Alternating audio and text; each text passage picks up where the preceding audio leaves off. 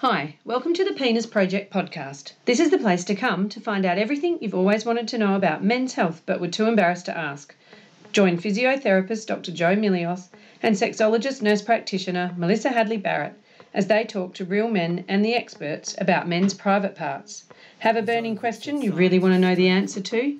Please subscribe to our website at thepenisproject.org and ask us. There's too much talking, texting, tweeting, posting. Too much noise altogether. In silence is strength and peace and space. Imagine silent forever. The Penis Project podcast is proudly supported and sponsored by PROST, Exercise for Prostate Cancer Incorporated, a not for profit charity set up in 2012 by myself, Dr. Jo Milios. If you want to know any more information about PROST, including our online service now available, please just go to prost.com.au.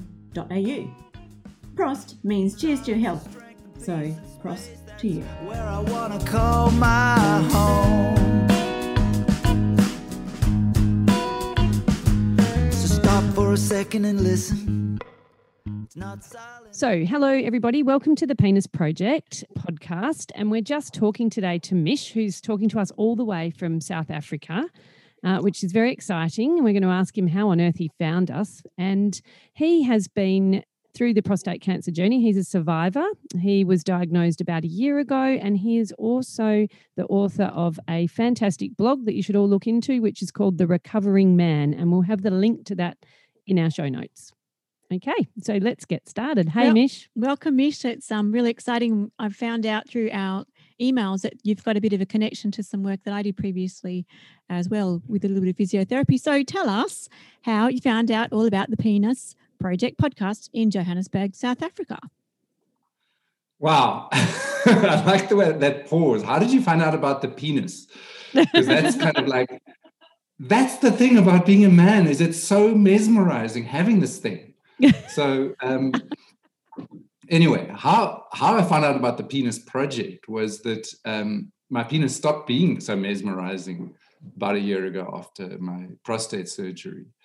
And it got worse. You know, the first month or so was all very exciting, recovering from the surgery, and like, and then it was like waiting for my first PSA test, and like, wow, isn't that amazing? PSA is undetectable, so it was kind of exciting. But by and I, and I still had some erectile function um, after a month or two. But by month three, there really was nothing left, and I was terrified because I'd, I'd learned, you know, use it or lose it. And yet, um, how was going to use this thing because it wasn't usable?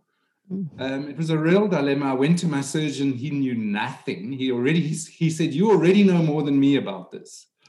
Um, wow.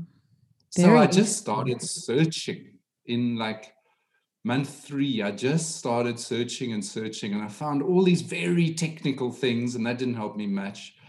And then I found Victoria Cullen's website, touchysubject.com. And it was like, ah, there's a person talking on. to me.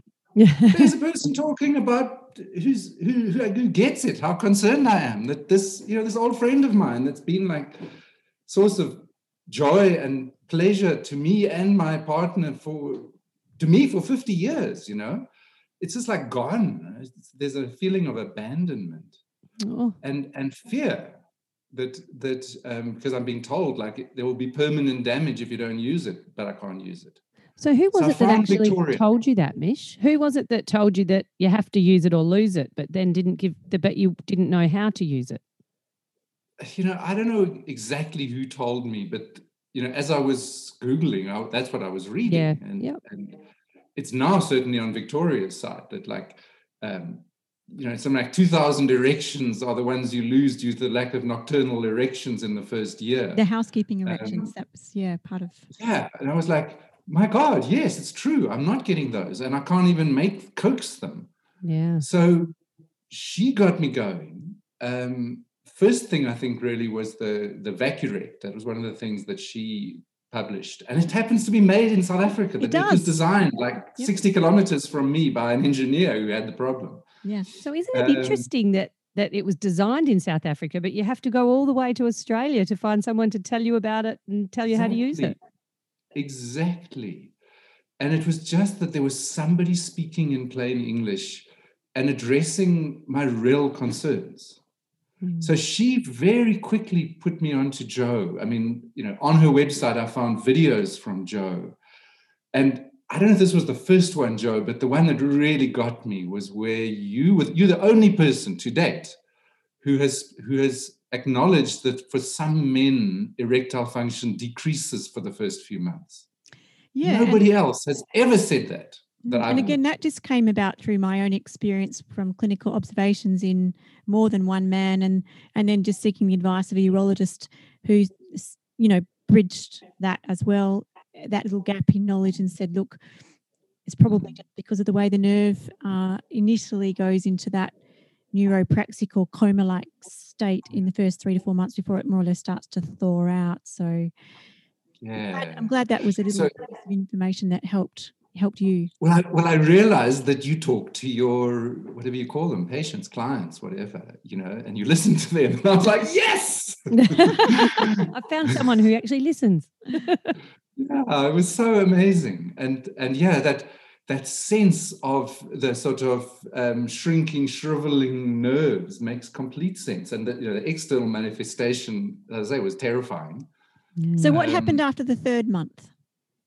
Well, um, I got this pump and I was like, wow, I can pump this thing up. And that was super exciting because as I finally learned from the fir- the only male uh, doctor I've heard who's talked about this, who's actually had it, a guy called Steve something in the UK. He said, he talked about the exquisite pleasure of an erect penis. And I was like, yeah, you're right. I'd forgotten. But it's, you know, there's all this stuff about how you can have orgasms without erections, and it's true. And by then I was. But they're much more fun when it's erect. And it's just, it's just how we built, you know? It's just like when it's all stretched and tight, it feels better. And also, So do you think um, you described in some one of the emails you sent that you felt despair, and is that just because you looked down and he wasn't like he used to be? It was i remember saying i was, I was talking about this call to my wife yesterday and in that period four to six months the, the sort of despair was like okay so maybe it's all over and i can adapt to that. But maybe it's not because the surgeon basically said wait from 6 to 24 months. And if it's if it gets better it'll get better and if it doesn't after 24 months then it probably never will and I said, Well, what do I do between now and then? He said, Well, here's some Cialis, Just the uh, medication. which had no impact on me. Um, and I said, But he said, It's science backed. I said, But I've read the papers and it, the science doesn't really back it. He said, Yeah, well, actually, you're right. Um, but it's the only thing we have. Um, that's what he said, you know. So then I found from Victoria, I found the pump. But then the big problem, four to six to eight months, really, was like, that didn't do much for lovemaking and I think this is a big thing for me as a man is that like I kind of could do it on my own, but I was thinking this morning, you know, I don't know about for you, but masturbation is a private thing and it's like it's quite deeply ingrained. Don't get caught masturbating. yeah. yeah. And now you've got this great big perspex thing. the plastic kind of vacuum pump. Yeah. And it's going to be even more embarrassing to be caught with that.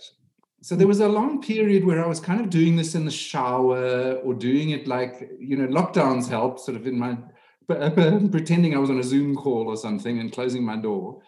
but it took a while for me to say to my wife, you know, I'm feeling awkward about this thing. And she straight away said, Hey, I'm used to awkwardness. Remember when I used to have a diaphragm when we were younger?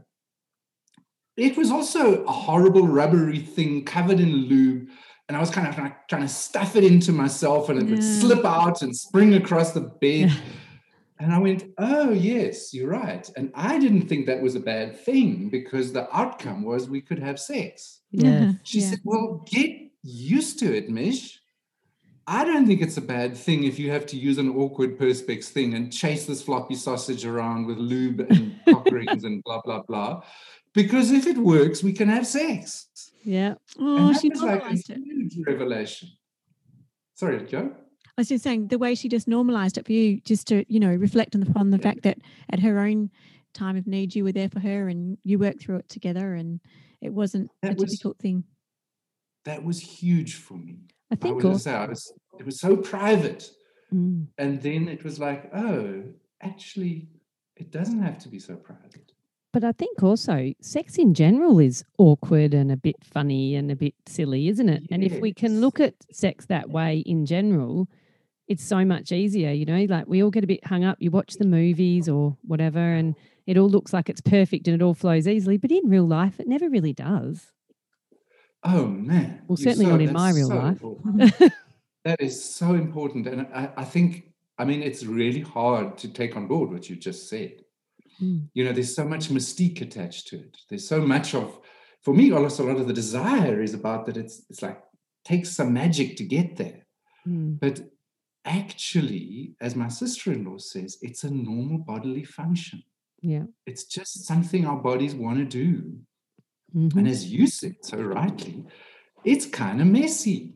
Yeah. Um, and and I mean that's what we sort of finally by about six months or so we started just laughing and giggling and experimenting and playing with this thing.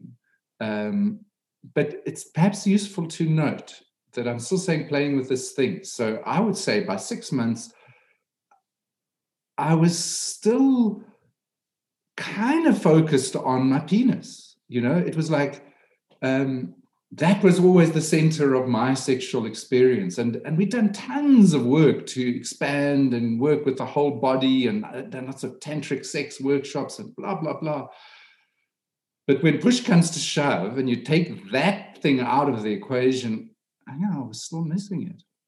Mm. So when you say you did tantric workshops and things, was that pre prostate cancer? So you'd been quite experimental Yeah. pre. Yes. Yeah. And then how Yeah. did you then did those things come back to you and did you how did you discover that you could still have sexual pleasure without the penis being the the the first the top performer or the the main part? Mm. You know, I think we sort of started, but I look back at that period, sort of six months ish period, and it was like both of us. And I was asking my wife, and she was saying last night, she was saying, I was kind of, I didn't quite know what to do with this. I didn't quite know what to do with you, and I didn't know quite what to do with this. Um, and I was definitely, and I was saying, like, I think I need more touch. And I think I'd like you to touch me all over my body. And she was saying yes. But what we started realizing was actually our pattern was probably 80, 90% of the focus had been always on her body. And it was just like, I was kind of always on. And so, and when I was younger, it's kind of like, don't touch me too much or it might be all over. Mm. Um, so we'd kind of built that pattern of a lot of focus on her. And I suddenly come to bed and say, Well, I want you to play with my nipples. And she's like, Yeah, fine, 10 seconds, you know, that's How enough. do I do that? And I was like, No, no, no, no, no, no. I need more. I'm more like you now. Uh-huh. And I, I, I kind of was saying, it's like my body's a bit more sort of girly. I mean, it's a bit of a rude word to use, but But in need of a bit more attention and a bit more. in, yeah, the way I've experienced, and I, I don't know how everybody else's bodies are, but the women that I've been with, I've found to be more uh, subtle, more elusive, more um, moving up and down in their response than my body Mm. was. And now my body's exactly like that. It, I, don't want to use the pun here, but it comes and it goes, and it, it's kind of my sexual energy rises and falls, and it kind of, um, it's elusive, and my, my sexual parts are slippery. Can I ask you? It sounds like in the past, and I don't know if this is if I'm summing this up, but it sounds like in the past you've never really had to think about your sexuality and how it works, and all of a sudden, post surgery, it's like you actually have to think about it. Like it's it's just Mm. it's not so easy to tap into. Is that is that right? Or Well, I mean, I happen to have thought about it a lot before, but then the, there was a new way of thinking about it. Um, and I think for many men, it is a first time to have to think about it because we are built in such a sort of obvious, straightforward way. You know, it's outward and it's it's there, and it's like when we're young, as I say, it's just like always there. You know, and it's actually it's been a problem actually. Yeah, and and now it's like I have to rethink and I have to adapt, and I can't be, and we can't be. I mean, what I want to say is at the sort of four month mark, I realized the thing that I've read about happening was starting to happen to me, which is pulling away from my partner. Mm. Because if we hug or cuddle, it might lead to more. If it leads to more, it's going to end in disappointment. Mm. So you you felt awkward around this. You mentioned. Yeah because I found that when we did, in the first few months, we were actually able to have penetrative sex. And it was a little, you know, awkward and floppy, but it was like, well, you know, I just had surgery. Thank goodness we can still do this. So it was all pretty hopeful. Mm-hmm. But by the third month, it was like, oh, well, she had a good time. And it felt nice to me, but but I faded away. And mm-hmm. it kind of and then a few months later, it's like we're kind of humping away, but there's nothing there anymore. and that was so scary that we were like, we thought we weren't wired like that. Yeah. We thought we were way beyond that. But actually, our bodies were sort of wired to thrust and move in a particular way. And there, there was nothing, nothing there to hold us together, you know? Yeah. And I kept saying, you know, I want to be like a lesbian, but but I'm not actually. And it it it was difficult. So you asked a question a few minutes ago. How did what helped? One of the big things that helped was that I'd been following Victoria's website and finding wonderful people like Jo in the process. And, and I was also searching for physiotherapy, but we'll come to that a little later. Then what happened was um, Victoria released this thing, which was then called Soft Penis Pleasure, and it's now, I think, called just Pleasure Masterclass. And I was like, eh, do I want to pay for this? Do I, you know, is it going to help? And surely we know all this. And my wife and I said, Well, I'm sure we know all this, but let's take it anyway. And what do you know? Everything she said, probably, perhaps we did know because of all these previous workshops, but it was a complete revelation to us. And it was more in the energy that she came with. Tess, she came with this energy of complete acceptance, first of all. I mean, she holds up, I don't know how she found it, but she holds up a floppy dildo I mean, really, who wants who makes those things? But it's like a penis-like device. Yes. We, we've got floppy dildos. Okay. floppy products. I thought it was fascinating. So she holds up a floppy model of a floppy penis, and she talks about it with such delight and joy, and then goes through what you can do with such a thing.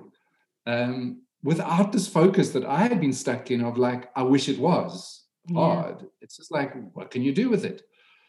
Um, and there was something about the delight and the permission to delight that was really shifted things for both of us.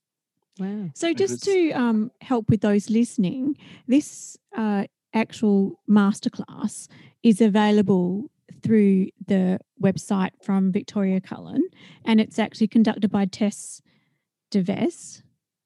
And what is it actually? Is it a is it a uh, just a one off um, lecture or is it a, a, program that you have to do and commit to? It's a it's it isn't it isn't. She's got another one which is a long program. This is short, but it's it's centered around I think a few videos. I can't exactly quite remember how many, but there's this like the central video was completely yeah there was a build up of a few videos if i remember rightly then there's a central video, which was, I say, quite um, mind-bending for us. And you know, and we took took the ideas off to bed, and it it was gorgeous, lovely. And there were great supporting materials. Like there was a cheat sheet that we could like print out and have next to the bed. Excellent. Um, and and it was really here a whole lot of steps essentially for a partner to to perform on the man that is is disabled in this way um, and you can do for yourself as well and how did you both feel about that, like having a piece of paper next to your bed. You know, that we were just talking before about that whole, you know, Mm. we, we have on movies that it all comes easy and natural. Like, was that fun or was it confronting or or how did you feel about it?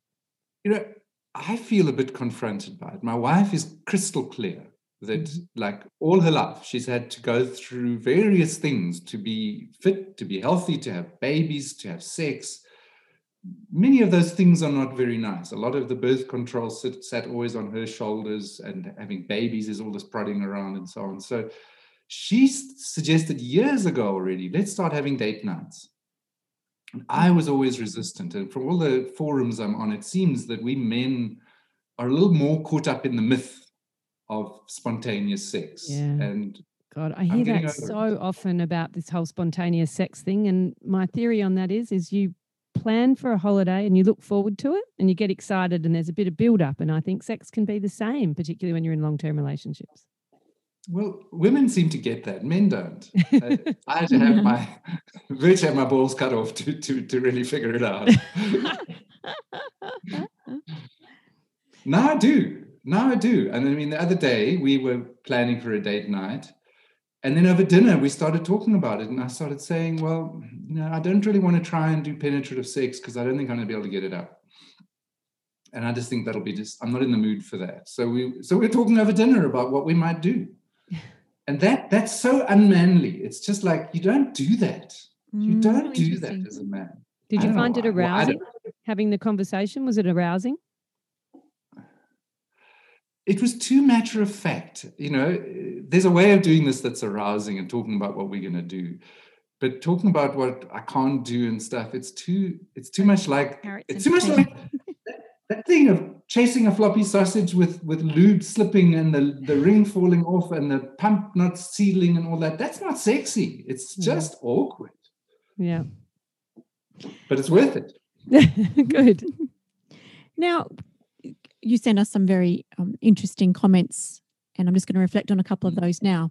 Uh, we're wondering how uh, you feel that your genitals actually have changed in sensation and feeling. Because Melissa and I often say, "Oh, if only we had a penis for 24 hours," like how how we would then much better understand our patients. So, Mm. could, could you describe any feeling? Or could you describe the, the difference in sensations of, of your Mm. penis before the prostate surgery compared to after? Yeah.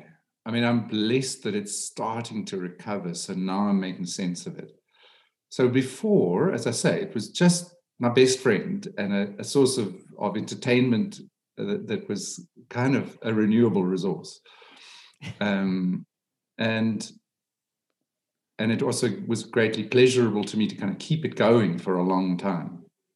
My wife and I kind of would be sexually connected almost every night, but not always orgasmic, just connecting.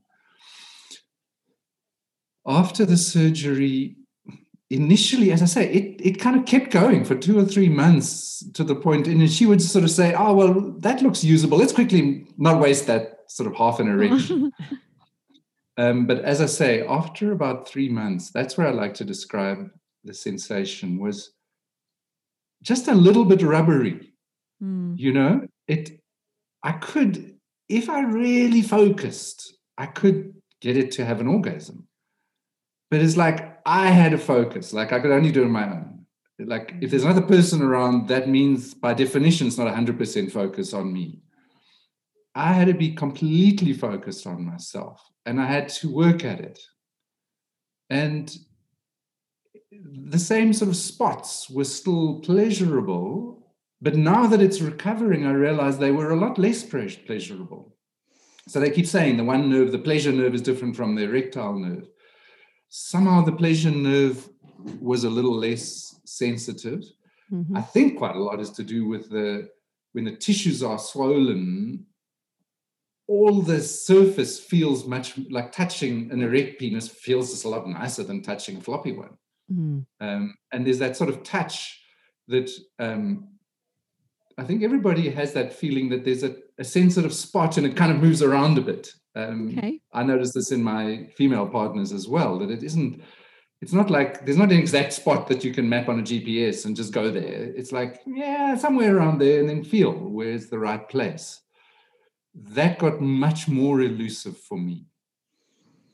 Okay. And so now that your feelings are coming back, you, is it find easier to find that? It is. It's still that's still part of what's difficult. Um, I think what's really also difficult is the what I've described so far is the first to come back. The the the nerve stimulation part is the first to come back. The one via the brain has been much slower to come back. So it used to be normal that if I was to hug my wife, I would feel a little tingling and stirring down below. Mm-hmm. And that was at four months, that was the scary thing where I almost wanted to be angry with her because, like, I could hug her and nothing happened. Right. And, and I know she freaked her out as well Mm-hmm. because I was like always so obvious before. So she thought maybe I wasn't turned on by her anymore. That, that being able to hug her or, like you said, talk about sex and have something stir, that's taken, mm, I would say, 12 months to, to Right. come back. And, and have you been doing 14 months. have you been um, doing anything else in the meantime from um, uh, you know from a more medical point of view? Have you continued with the medications? Yeah. Did you ever try penile injections, for example? Did you need to? I didn't, I, I was put off by the penile injections. Now that I've read more about them, I think I would have tried them Sure. perhaps, but, I, but I didn't. Mm-hmm. I um, the the next thing I got from Victoria was one of those uh, vibrators, Yeah. and I still use that. Was that the the, the Manta that she Yeah. recommends. Yeah. And I sometimes like a few times a, a week I'll be sitting at my desk and I'll just like pop it in my pants and leave it there for 15 minutes, kind of just vibrating the whole sort of perineal area. And it feels therapeutic. I know you, Jo, have been doing research on that on with shockwave therapy, and I know this is not the same, but it's a rumbly kind of a vibrator, and it it just feels like oh, it's helping to heal those tissues. Mm-hmm. But what we've left out completely, the main thing that I think made the huge difference and really tided me over from month six to month 12 was the physiotherapy. Okay, So, great. Happy to so I was. I, I wished I could go and see Jo Milios. And I was like, oh, she's too far away. So tell us what you And- did. What you know, you found out about a local physio. I, I asked I asked a physio friend of mine who said he's you know it's not his thing, but he said he looked around and he sent me a couple of names. And um, there's a there's a, a website called mysexualhealth.co.za uh, that has a, a consortium of of people like you, Melissa, and people like you, Jo, and a few other sort of specialities all around sexual health. And I found somebody there whose first name is Hester. I can't quite say think of her last name right now. Oh, Hester, yeah. Yeah, you know Hester because yes, you said you trained her. Yes. Yes. So Hester is fantastic, and she was one of the few who said I also work with men. So I went to see her eh, in, at about month seven or eight, somewhere there, and she she actually did a huge amount of work with recovery from the surgery with adhesions right through my whole abdominal abdominal cavity and I was amazed. And I've since heard of a couple of people, including um, um, a relative, who didn't do that and who had massive problems with adhesions and, and bowel constrictions and terrible things that happened. So, again, my surgeon should have sent me to a physio for that alone, Mm. just to get all the tissues moving. I've just looked up in our little Facebook group. Sorry to interrupt. Hester Van Aswegen That sounds right. Yeah. In Pretoria. Yes, she's well. Oh, sorry. Uh, studied at the University of Pretoria. So if anyone Yeah, else is she's based- from South Africa, She moves all around Johannesburg, Pretoria area. I saw her sort of halfway in, sort of halfway between Johannesburg and Pretoria. she was very she's got- instrumental in having me do some teaching over there. Yeah. So she, um, very matter of fact, she kept asking me, What's your biggest problem? Every time I saw, her, What's your biggest problem? I said, Well, it's erectile function. And she she taught me to move my sort of pelvic floor exercises. I I think I already knew your nuts to guts thing. So I, I was kind of on the basics. Yep. But she helped me move the whole thing forward. Um, I had been doing a lot of Kundalini yoga, so my pelvic floor was very strong already but it was very much the, the yoga was really based on the base chakra, which is nearer the back, more sort of around the anal area. Yes, She yes. sort of helped me move it forward. And she pointed out to my horror that it wasn't as strong as I thought and really got me going on the basic strengthening and endurance exercises. Um, And you found that really helpful. I found that extremely helpful.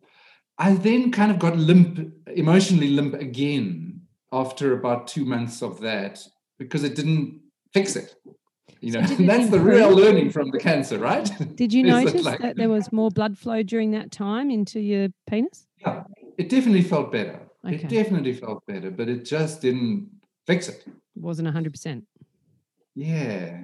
And she had told me about another of your proteges, Melissa, who's now moved to Australia, um, Pierre Russia. Um, Yeah, yeah. and and I I knew she told me that he has one of those biofeedback machines. So he lives like six hours drive from me. So I hadn't seen him, but then we were going for Diwali with my daughter-in-law's family in in Durban. So we went for the Diwali weekend in November, and and I and I got hold of Pierre and said, "Look, I'm coming to Durban. Can I see you?" And he said, "Yes." And he made two appointments for me. And he, I think it helped that he's a man. That he Yeah. was like I was more easy about him digging all around my pelvic area with a with an ultrasound probe. And he was trying out new techniques that are like through the perineum rather than through the whatever it is. Abdominal area. hmm This is a Yeah. real time ultrasound. You saw some real time ultrasound. And he had me, I was watching on the screen, and I was, there's something about those muscles that that feel you can see on the screen, but our listeners can't. There's a kind of a big sling of pelvic floor muscles that are quite easy to feel and get better at pulling tight and loosening and strengthening, blah, blah. But there's actually something that's more like the shaft of a penis that kind of goes through those muscles and into the erection and you- feel it the most when you're having an orgasm. There's something that's kind of like pushing through there. And actually, there's some muscles, I don't know exactly how it all works, but there's some muscles that you can exercise that are like the base of Yeah, the that's called the-. Bulbocavernosus. So- Okay, well, there you go. I didn't really get that until I went to him. And the, the, the biggest thing he did for me, actually, apart from all this amazing feeling and identifying all those muscles in my own groin and so on, was the boy thing is that when you're standing in the shower, you can twitch your dick. It's just like, of course. So he said, Can you? I said, Of course I can. So he said, Just try it. And then I went because I had two appointments. He said, Try it. So I went home the next time I was in the shower. I discovered I couldn't. I Mm. hadn't realized that I Couldn't couldn't. wave at yourself anymore. Every boy can do that, but a man after prostate surgery can't. You And to get that reconnecting. he said you got to practice so i've been doing that now and now now my wife and i have this nightly exercise thing where she says get out your ring and your pump and pump yourself up and then she keeps me erect by stroking me and i do all of pierre's exercises which I are just a need whole to lot of make a point here. extended exercises yeah Sorry, every single man listening to this is going to just wish they had a wife like yours, I think. Yeah, absolutely. You're a lucky man. I am an extremely lucky man, and I'm very, very grateful for that. Mm. And all the forums that I've been on, most of the women who contribute are much less squeamish than their men. Mm. So if you're a man listening to this, get over yourself and ask your wife if she'll do this. Mm. I bet you she'll say yes. hmm yeah, that's a wonderful thing. Yeah, it's a good point. Very good point. Maybe often the problem is is that guys just don't feel comfortable communicating.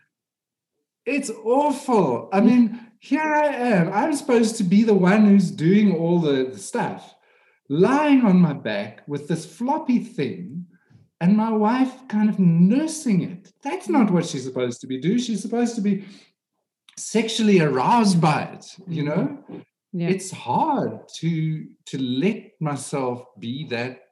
I suppose it's a kind of submissiveness, but it's also um, it's also a little bit it's it's partly sexual and partly not, and that's very confusing because Mhm. it does feel nice, Mm. but it's also therapy, and it's weird.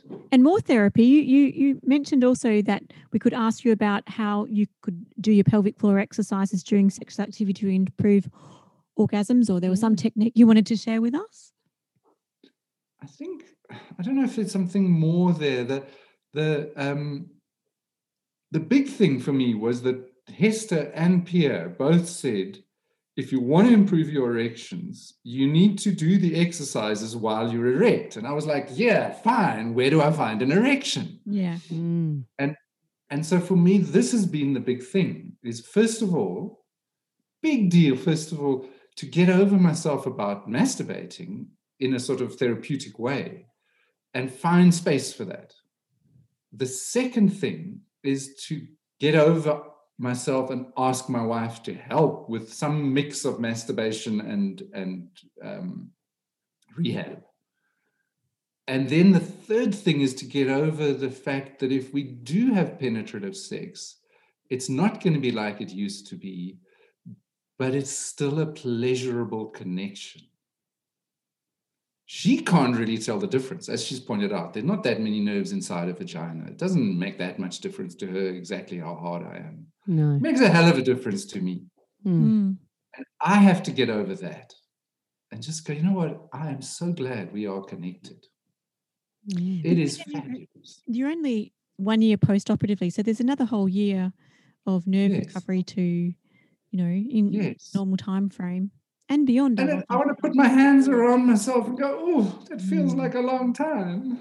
Yeah. Can I ask you, have you tried any of the medication again, like strong, you know, Viagra or Cialis? I actually, I haven't. I used it for six months and I tested carefully towards the end of the six months. I stopped for a while and started again, and it, it really had no detectable impact. You should definitely try did- again. Yeah, I did. I wrote to my doctor after my last PSA test and said, "Can you give me another prescription?" And he didn't reply. So I'm thinking of going to a Why don't you just go to your stage. local GP or local? Yeah, Um, Yeah. And um, I was think I might try it. I think you can buy it over the counter in. Um, can you not buy it over the counter in South Africa? I spoke to a, a gentleman in Zambia a couple of days ago, and he's in Zambia. They can buy it over the counter. No, Okay, I don't know about I don't know about South Africa. I have had been using a prescription. I know it's just changed. I think to have a generic now, so I might try yeah, that. it's much much cheaper. definitely worth trying. Yeah, so that's kind of like a challenge dose. Melissa Yeah. often talks about if you've got the Cialis um, form, four tablets of the Yeah. So basically, the way you, a 20 milligram dose of Cialis is a challenge dose. And Yeah. definitely think that's something that guys miss. They like immediately post opera in the first few months try it and then give up because they go, "Oh, it doesn't work for me.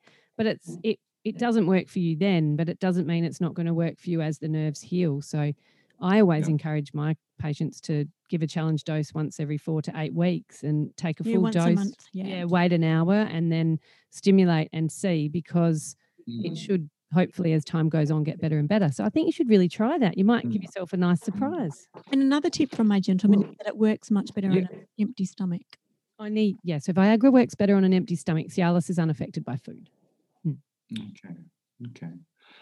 Well, I mean, I feel like the the big thing for me from all of this has been about taking charge of my own health Yes. and going out and finding people like you and finding. I finally found there are forums where people really talk about this. Great. Um, very few. Most of them are very technical, but there are some that talk about. Would you be really able like. to send us an email of the forums and we could put them in the show notes so other men would be able to access them?